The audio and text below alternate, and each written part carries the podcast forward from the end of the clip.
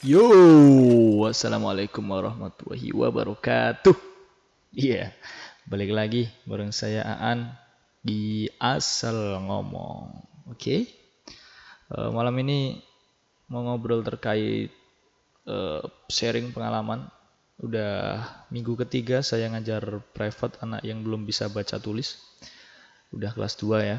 Nah, dan dia dari keluarga yang sederhana, ibunya berdagang aja, berdagang warung lesehan gitu.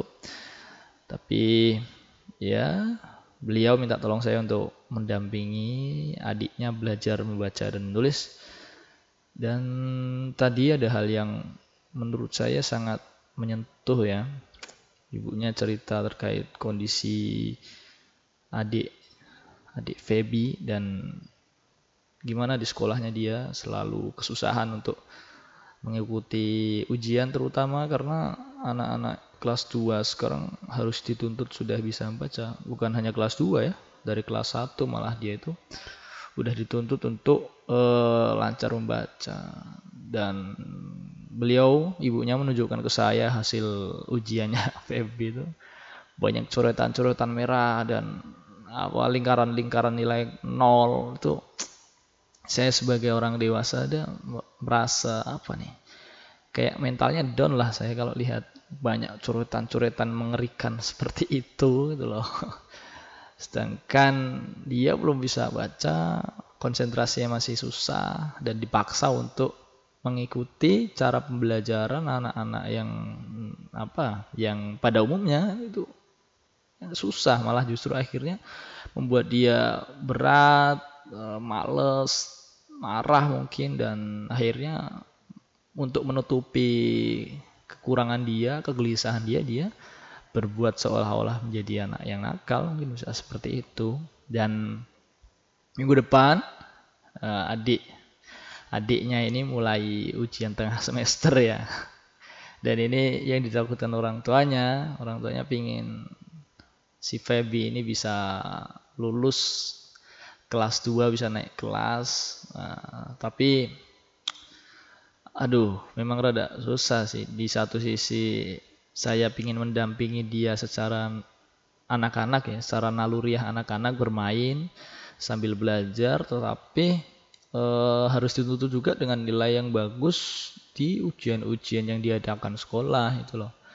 Itu kan susah rada susah sih menurutku dan saya juga baru belajar untuk menangani hal-hal kayak gitu bukan basic di dunia pendidikan, jurusan sarjana pendidikan ataupun uh, sering menangani anak-anak yang memang memiliki cara belajar yang khusus gitu loh. Nah, tadi memang kayak gitu dan ibunya bilang ya dia apa nggak nggak nggak bisa mendampingi pingin pingin mendampingi anaknya itu loh tapi kadang beliau kan sibuk berdagang dan ketika Feby ini diajak belajar malah mau tidur ataupun rewel kadang seperti itu.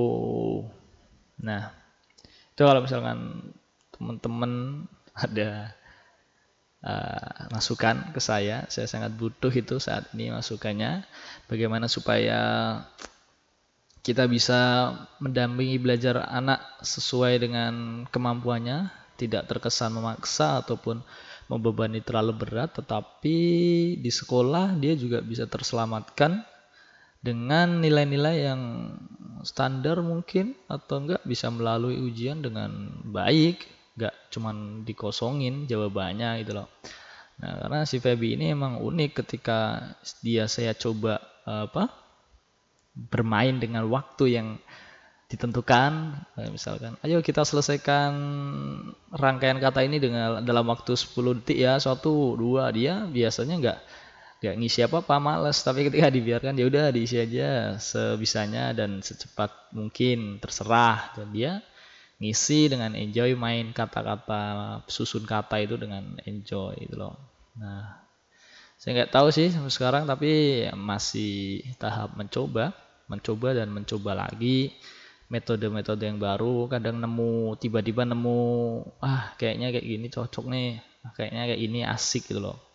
Tapi yang terpenting uh, semoga aja sih apa dengan saya mendampingi ataupun ikhtiar saya ingin membantu bisa membuahkan sedikit hasil ya. Just tidak mematikan semangat Feby untuk belajar tidak mematikan si Feby apa berimajinasi ataupun bermain tapi uh, semangat itu tetap ada. Yang penting itu semangat belajar tetap ada semangat bermain tetap ada nggak minder dan tetap percaya diri walaupun ada kekurangan di dalam dirinya. Itu sih yang paling penting menurutku teman-teman ya ya nggak sih? Ngoceh lama deh tapi ya begitulah kadang banyak kan anak itu nggak semuanya terlahir dengan beruntung. Kadang ada anak-anak yang terlahir kurang beruntung gitu loh. Dan yaitu ujian dari Tuhan kepada manusia untuk berpikir seperti itu. Bagaimana dia bisa bersyukur berpikir dan uh, selalu mengingat kepada sang pencipta. Yaitu aja sih karena kepahaman itu milik Allah dan tugas kita hanya membantu ikhtiar dan semoga ikhtiar kita diberikan balasan oleh Allah.